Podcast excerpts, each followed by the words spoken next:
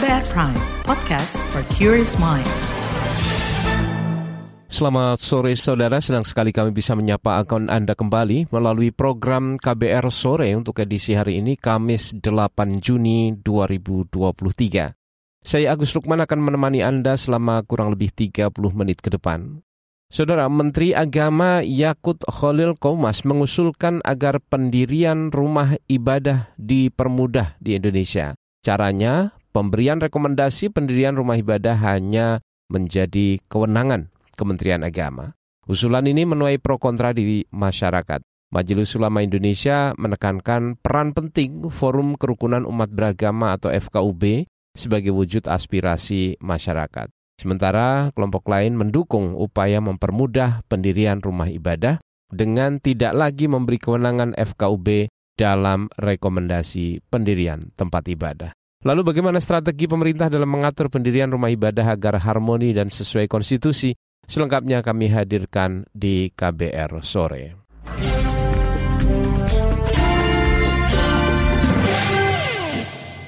Saudara, gangguan terhadap tempat ibadah terus berulang setiap tahun.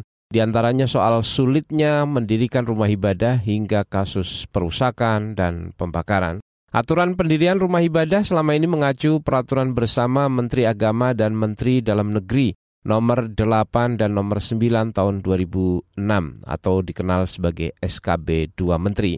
Dalam peraturan itu, pemberi rekomendasi pendirian rumah ibadah merupakan kewenangan dari Kementerian Agama dan Forum Kerukunan Umat Beragama atau FKUB. Menteri Agama Yaqut Cholil Qoumas mengusulkan agar rekomendasi pendirian rumah ibadah menjadi kewenangan dari Kementerian Agama saja, sedangkan kewenangan dari FKUB dihapus. Ia beralasan selama ini pemberian rekomendasi kerap mempersulit karena banyaknya pemangku kepentingan yang harus diminta persetujuan. Soal rumah ibadah ini memang bukan hal yang mudah karena stakeholder-nya banyak. Dulu itu di SKB 2 Menteri, ada dua rekomendasi yang harus dipenuhi sebelum mendirikan rumah ibadah. Pertama, rekomendasi dari FKUB dan kedua, rekomendasi dari Kementerian Agama. Sekarang kami menghapus satu rekomendasi. Jadi di Perpres yang kami ajukan, rekomendasi hanya satu saja cukup dari Kementerian Agama. Jadi tidak ada FKUB karena seringkali semakin banyak rekomendasi itu akan semakin mempersulit. Kita coba atasi satu persatu. Itu tadi Menteri Agama Yaqut Cholil Qoumas saat rapat kerja dengan Komisi Agama di DPR pada Senin lalu. Sementara Kementerian Dalam Negeri hingga saat ini belum merespon permintaan wawancara dari KBR. Di sisi lain, Majelis Ulama Indonesia atau MUI menyatakan rekomendasi dari Forum Kerukunan Umat Beragama atau FKUB sebagai syarat pendirian rumah ibadah merupakan bentuk menghormati aspirasi masyarakat. Wakil Ketua Umum MUI Anwar Abbas mengatakan FKUB terdiri dari berbagai kelompok umat agama yang akan turut memastikan bahwa pendirian rumah ibadah sudah sesuai syarat administratif. Syarat itu diantaranya memastikan pengguna tempat ibadah paling sedikit 90 orang dengan disahkan oleh pejabat setempat serta mendapat dukungan masyarakat setempat ditambah 60 orang. Anwar Abbas mengatakan persyaratan itu untuk meminimalkan gangguan ibadah yang berpotensi memicu konflik antar umat beragama. Jadi oleh karena itu, Menteri jangan meniadakan rekomendasi dari FKUB, karena kalau seandainya rekomendasi dari Kementerian Agama saja ya itu sangat berbahaya dan sangat riskan. Ada aturan yang kita sepakati. Tapi kalau di kawasan itu jumlah umat Islam ada 90 orang, itu kan sudah sebuah aturan dan kebijakan yang sangat baik kan, artinya tidak menutup kemungkinan bagi pengikut suatu agama untuk mendirikan rumah ibadah di suatu tempat ya, asal kriteria yang sudah disepakati itu terpenuhi. Cuma masalahnya selama ini adalah ya, secara administratif kelihatannya terpenuhi, misalkan 90 KTP dari pengikut agama yang bersangkutan ada ya. Cuma ada manipulasi. Jadi masalah-masalah yang ada selama ini adalah kebanyakan karena data-datanya bersifat manipulatif, sehingga menimbulkan ketegangan gitu kan. Nah, oleh karena itu kalau seandainya misalkan rekomendasi dari FKUB ditiadakan, yang tahu daerah itu kan FKUB. Nah, kalau seandainya keluar kebijakan dari menteri ya, lalu timbul kegaduhan. Nah, siapa yang bertanggung jawab tuh? Kementerian Agama akan bisa memberikan pertimbangan ya. Pertanyaan saya, apakah Kementerian Agama itu bersih dari sogok? Bisa saja suatu kelompok umat menyogok karyawan-karyawan di Kementerian Agama sehingga mengeluarkan rekomendasi. Wakil Ketua Umum Majelis Ulama Indonesia MUI Anwar Abbas mewanti-wanti agar Menteri Agama Yaqut Cholil Qoumas berkonsultasi dengan Wakil Presiden Ma'ruf Amin sebagai salah satu pihak yang menyusun SKB 2 Menteri. Anwar Abbas menilai jika FKUB tidak lagi berwenang memberi rekomendasi, maka ada kelompok masyarakat yang akan menentang dan meminta pertanggungjawaban dari pemerintah. Sementara itu, saudara, Organisasi Persekutuan Gereja-Gereja Indonesia PGI menyambut baik usulan dari Menteri Agama Yaqut Cholil Qoumas untuk mempermudah pendirian rumah ibadah. Ketua Komisi Hukum dan HAM dari Persekutuan Gereja Indonesia, Johnny Nelson Simanjuntak, mengatakan FKUB justru kerap mengambil keputusan yang diskriminatif ketimbang membantu mempermudah pendirian rumah ibadah. Harusnya kan FKUB itu didesain untuk menyelesaikan persoalan-persoalan perbedaan kepentingan atau perbedaan pendapat dalam rangka melaksanakan rumah ibadah, mendirikan rumah ibadah atau peribadatan. Kita mendapat banyak laporan-laporan itu sebagai orang PGI ya di beberapa tempat yang memang asal pemicu persoalannya ya sekitar situ, tidak mempunyai wawasan yang luas tentang keindonesiaan. Lalu dipakailah itu SKB sama menteri atau peraturan bersama menteri itu sebagai instrumen untuk mengevaluasi atau menilai berdirinya rumah ibadah satu kelompok umat beragama di tempat tertentu. Padahal sebenarnya kan peraturan bersama itu kan justru harusnya mempermudah. Memang kita coba di PGI itu tidak berarti kalau SKB itu lalu tanpa pertimbangan tertentu menyetujui berdirinya rumah ibadah atau terlaksananya rumah peribadatan oleh semua umat beragama, tentu tidak ya, bukan liberalisasi atau bukan kebebasan tak terkontrol, tentu tidak. Tapi kan kebebasan itu harus diberi, kemudian disepakati tentang rumah ibadah itu didirikan seperti apa ya. Jadi saya kira disinilah yang melenceng dari FKUB. Itu tadi Ketua Komisi Hukum dan Hak Asasi Manusia dari Persekutuan Gereja-Gereja Indonesia PGI, Johnny Nelson Simanjuntak. PGI menyatakan pengaturan pendirian rumah ibadah seharusnya tetap sesuai prinsip kemanusiaan dengan jaminan perlindungan terhadap hak seseorang termasuk hak untuk berkeyakinan dan beragama. Meski begitu, ia tidak menampik pentingnya pengaturan dan penataan termasuk dalam tata pembatasan pendirian rumah ibadah untuk tujuan harmoni antar umat beragama. Sementara itu, saudara, Mahkamah Agung sejak April lalu mulai mengadili gugatan uji materi terhadap peraturan bersama menteri atau SKB 2 menteri terkait pendirian rumah ibadah. Uji materi diajukan Partai Solidaritas Indonesia PSI. Dalam gugatannya, PSI meminta agar rekomendasi atau syarat rekomendasi FKUB sebagai syarat memperoleh izin mendirikan bangunan rumah ibadah dihapus. Saudara, sepanjang 2007 hingga 2022 atau sekitar 15 tahun terakhir terjadi hampir 600-an gangguan terhadap peribadatan dan tempat ibadah umat minoritas. Gangguan itu mencakup perusakan hingga intimidasi terkait tempat ibadah. Seperti apa polemik pendirian rumah ibadah? Kami hadirkan laporannya sesaat lagi, tetaplah di KBR Sore. You're listening to KBR Pride, podcast for curious mind. Enjoy!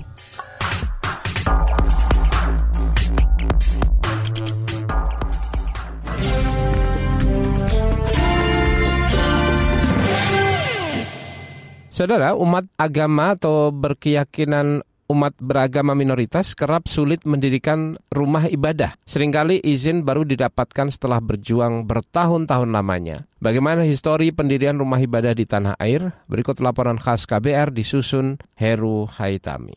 Konstitusi tidak boleh kalah dengan kesepakatan. Ada rapat FKUB misalnya, sepakat tidak memperbolehkan membangun tempat ibadah. Hati-hati loh, konstitusi kita hati-hati loh. Menjamin itu, ada peraturan wali kota atau ada instruksi bupati. Hati-hati loh, kita semua harus tahu masalah ini. Konstitusi kita itu memberikan kebebasan beragama dan beribadah. Itu tadi pernyataan Presiden Joko Widodo saat rapat koordinasi nasional Rakornas Kepala Daerah dan Forum Koordinasi Pimpinan Daerah Forkopimda di Bogor, Jawa Barat awal tahun ini.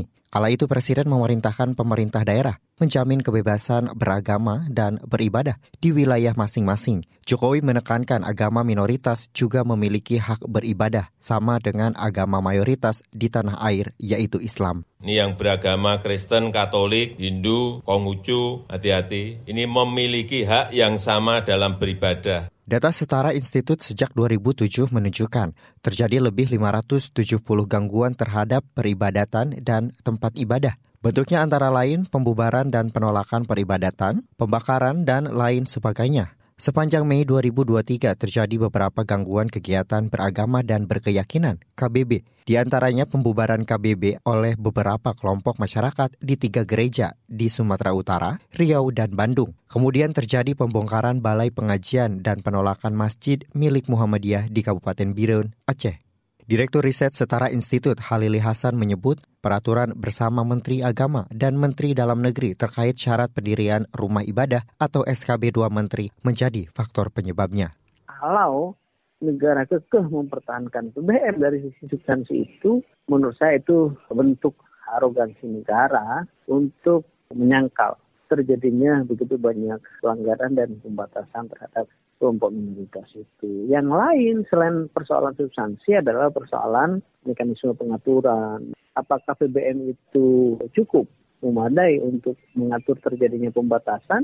Ya jelas tidak. Halili menilai negara gagal menjaga norma kebebasan beragama dan beribadah di tengah masyarakat. Menurutnya, pemerintah pusat seharusnya tegas meminta pemerintah daerah memenuhi amanat konstitusi dalam beribadah dan beragama. Namun tak semua kepala daerah ragu, bimbang, atau bahkan turut berperan mempersulit pendirian rumah ibadah di tempat masing-masing, seperti yang terjadi di Kabupaten Bekasi, Jawa Barat belum lama ini. Adalah penjabat Bupati Bekasi, Dani Ramadan, yang baru-baru ini memberikan izin pembangunan Gereja Ibu Teresa Paroki di kawasan Lipo Cikarang, Cikarang Selatan. Proses perizinan pembangunan rumah ibadah Gereja Ibu Teresa sebenarnya sudah mendapat rekomendasi dari Kementerian Agama sejak 2012.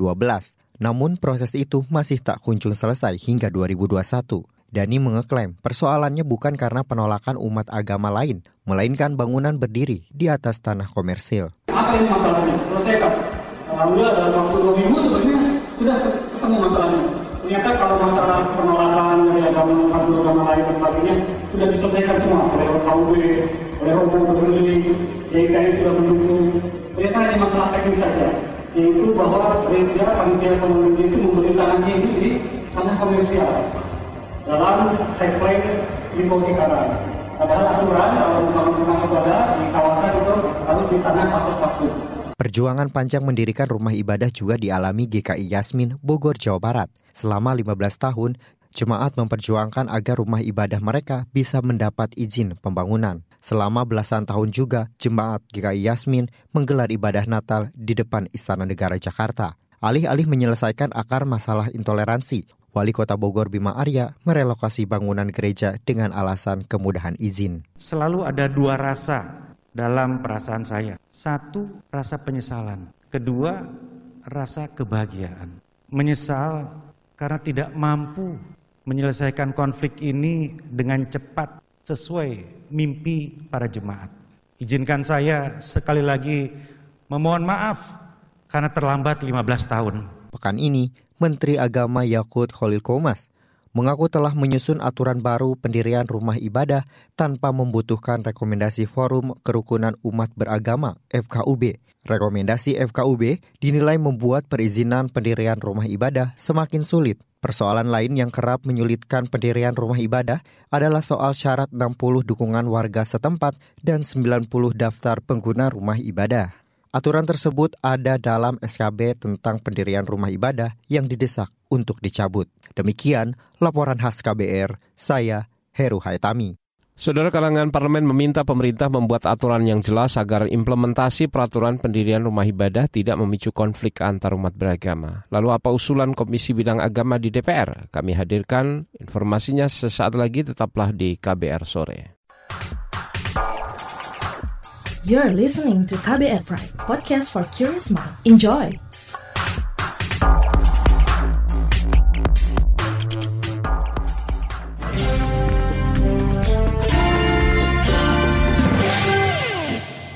Terima kasih Anda masih bersama kami di KBR Sore. Saudara, Komisi Bidang Agama di DPR RI meminta pemerintah menyusun perubahan dalam Peraturan Bersama Menteri atau PBM atau juga dikenal sebagai SKB 2 Menteri yang dapat mengantisipasi konflik di tengah masyarakat terkait pendirian rumah ibadah. Anggota Komisi Bidang Agama di DPR RI dari fraksi PDI Perjuangan, Esti Wijayanti, meminta pemerintah memperketat pengawasan terhadap implementasi aturan SKB 2 Menteri itu. Pengetatan pengawasan diharapkan bisa mencegah diskriminasi dan ancaman dalam pendirian rumah ibadah di tanah air. Berikut perbincangan jurnalis KBR Safira Aurelia dengan anggota Komisi Bidang Agama di DPR Esti Wijayanti. Baik Bu, terima kasih waktunya. Saya ingin bertanya bagaimana tanggapan Ibu terkait dengan usulan Kemenak yang menghilangkan rekomendasi FKUB dalam pendirian rumah ibadah? Dan bagaimana sikap yang diambil oleh DPR? Jadi menurut saya gini Mbak, selama ini memang persoalan pendirian tempat ibadah itu kan ada beberapa kendala. Kendalanya salah satunya memang ada beberapa persyaratan yang tidak mudah untuk bisa dilalui. Kemudian yang tidak mudahnya itu sebenarnya bukan di 60 masyarakat, 90 pengguna, tetapi pengambil kebijakan yang memang kemudian tidak memberikan persetujuan. Salah satunya terkait dengan FKUB. Dan di dalam SKB 2 Menteri itu tidak ada jalan keluar. Bagaimana kalau kemudian 60-90 sudah terpenuhi, tetapi ada FKUB yang kemudian tidak sepakat atau sudah sepakat tapi dicabut karena beberapa hal. Nah, mengenai hal itu, karena memang ini diatur dalam konstitusi negara tentang semua mempunyai hak untuk melakukan ibadah menurut agama dan kepercayaannya masing-masing, termasuk di dalamnya tentu berkait dengan tempat ibadah, maka memang perlu regulasi yang bisa menguatkan hal itu. Nah, kalau saya sendiri, dengan diatur itu kemudian di dalam peraturan presiden, memang itu menjadi lebih baik. Oke, baik. Lalu Bu, kalau dari pandangan Ibu sendiri melihat aturan-aturan terkait dengan pendirian rumah ibadah, sebenarnya apa Bu yang menjadi kendala besar? Karena kerap kali juga sampai saat ini ya, pendirian rumah ibadah juga masih terasa sulit gitu bagi kaum-kaum minoritas mungkin. Bagaimana Bu? Iya, jadi saya kebetulan mendampingi lebih dari 10 kasus terkait dengan mendampingi langsung.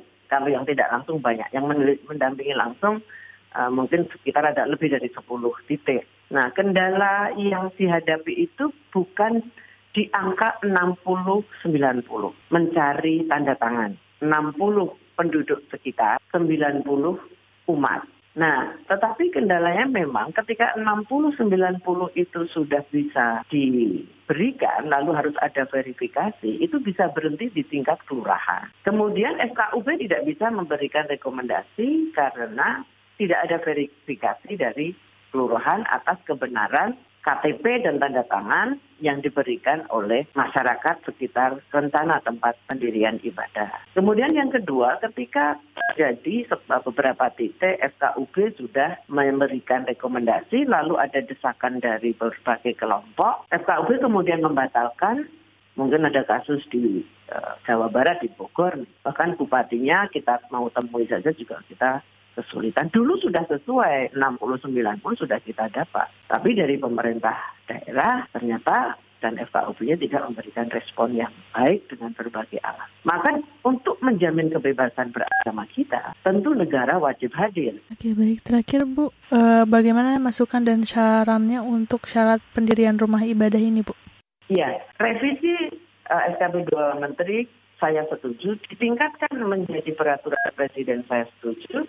Harapan saya di peraturan presiden itu jelas ada jalan keluar jika terjadi stagnasi ataupun penolakan di tingkat bawah yang sebenarnya itu tidak perlu terjadi. Harus ada jalan keluar. Itu tadi perbincangan jurnalis KBR Safira Aurelia dengan anggota Komisi Bidang Agama di DPR Esti Wijayanti.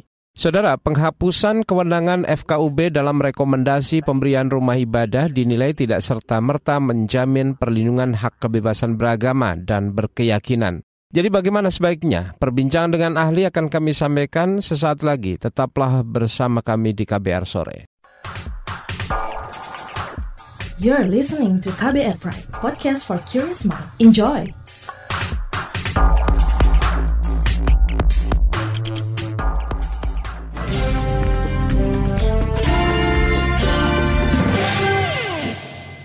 Saudara, Lembaga Penegakan HAM dan Demokrasi Setara Institut mengapresiasi usulan Menteri Agama Yaqut Cholil Qoumas mengenai perlunya penyederhanaan proses perizinan pendirian rumah ibadah. Penyederhanaan itu adalah dengan menghapus syarat adanya rekomendasi dari Forum Kerukunan Umat Beragama atau FKB dari masing-masing daerah dan hanya meletakkan rekomendasi dari pemerintah pusat saja, yaitu Kementerian Agama.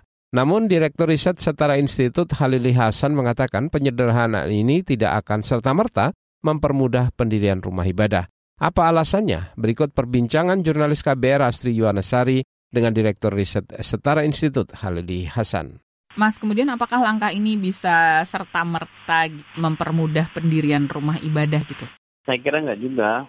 Tergantung apakah formula 90-60 itu juga disesuaikan. Karena beberapa persoalan yang mengemuka itu antara lain kan berkenaan dengan syarat persetujuan itu. Maka kalau rekomendasi itu akan disederhanakan dengan cukup rekomendasi Kemenak, tidak dengan rekomendasi FKUB, maka saya kira ada tuntutan juga untuk menyederhanakan syarat kualitatif dukungan 90 dari calon pengguna dan 60 di luar calon pengguna. Karena formula 90-60 itu sebenarnya ruang sangat besar untuk intervensi kelompok keagamaan di luar calon pengguna tempat peribadatan itu. Kalau kita misalnya kembali ke ketentuan konstitusional, itu kan jelas disebutkan bahwa negara menjamin kemerdekaan tiap-tiap penduduk untuk memeluk agamanya masing-masing dan beribadah menurut agama dan kepercayaannya itu. Para penyusun konstitusi pertama, Undang-Undang Dasar 1945 itu untuk memberikan jaminan itu kepada perorangan. Maka ketika 90 orang kemudian ditetapkan sebagai syarat, itu jelas bertentangan dengan ketentuan konstitusional itu. Ini tujuannya salah satunya agar jadi lebih mudah gitu pendirian rumah ibadah gitu. Tapi apakah harus juga diatur pembatasannya gitu, Mas? Saya kira nggak perlu. Pembatasan itu jika ternyata nyata-nyata ada penyalahgunaan, ada kejahatan, ada ketidaktertiban. Tapi sepanjang tidak ada persoalan dengan ketertiban umum, dengan keamanan, saya kira tidak dibutuhkan ruang-ruang pembatasan itu. Maka pendirian rumah ibadah saya kira kalau itu banyak di satu RT nggak masalah. Banyak itu dalam artian representatif ya.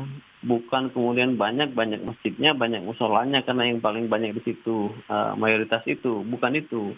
Maksudnya berapapun jumlah mayoritas, berapapun jumlah minoritas, berapapun jumlah orang yang membutuhkan pendirian rumah ibadah itu, ya mereka harus diakomodasi.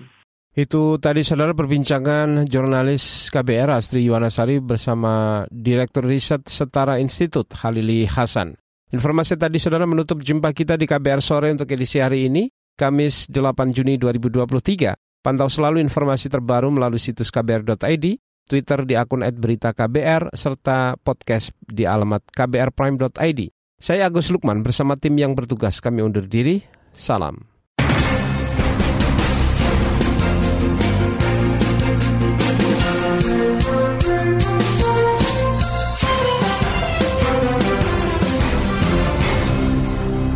KBR Prime, cara asik mendengar berita. KBR Prime, podcast for curious mind.